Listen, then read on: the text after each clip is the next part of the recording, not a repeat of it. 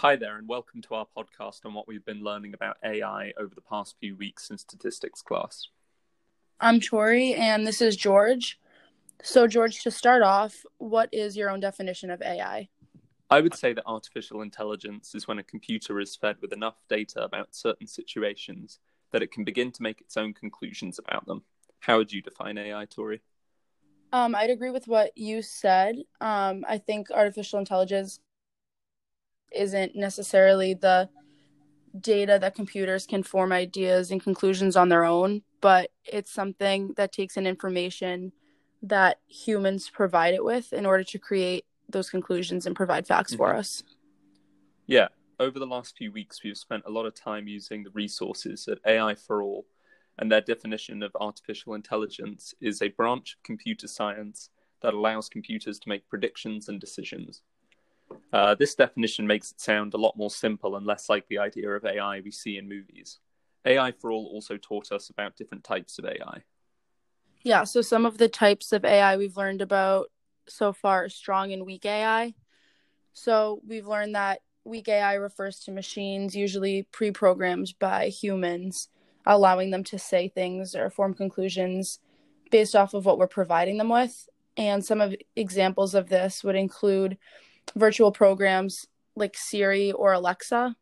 And strong AI refers to the idea that programs or machines are able to form their own conclusions independently um, from what humans provide them with.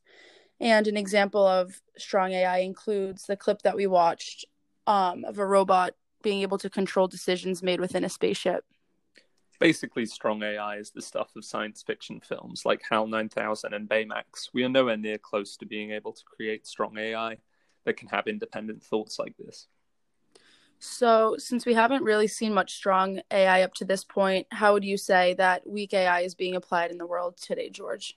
Today, weak AI is being used to power everything from self driving cars to cancer research to Netflix recommendations and virtual assistants, like you mentioned, Tori stuff like Siri, Alexa, and Google Home, all of which are having a massive impact or are going to have a massive impact on the way people live and work. And also culture. We and we also looked at culture this unit. What did you focus on when we read about culture and AI? Um, so when we looked more into the impact that AI has on culture, I specifically learned more about the way that it can be used in order to preserve our cultural heritage and our past. So from this, I learned that models are beginning to be trained to recognize and give captions for images that are generated by algorithms. I also learned from this that groups are starting to work on projects aimed to rebuild the last 2,000 years in our history through large scale simulators, which has been pretty cool.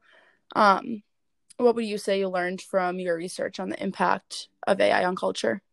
I looked at what is happening with how the next generation can best be prepared for a world that is more AI driven and has far more interactions with robots, virtual assistants, and artificial intelligence. I read a great article from the Wall Street Journal which talked about how this next generation needs to learn how to interact with robots and AI. These programs should be called it and not be personified by children.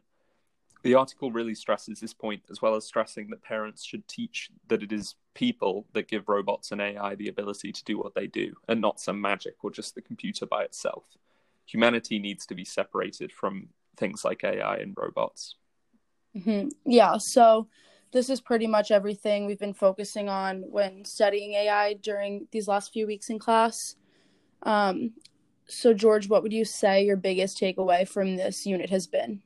My biggest takeaway has been that AI is far more prevalent in our lives than I had originally thought. I used to think it was something far off in the future.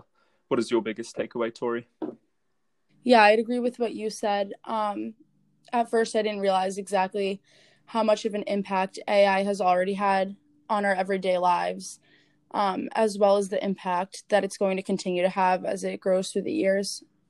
Well, thank you very much for listening, and I hope you took something away from this podcast.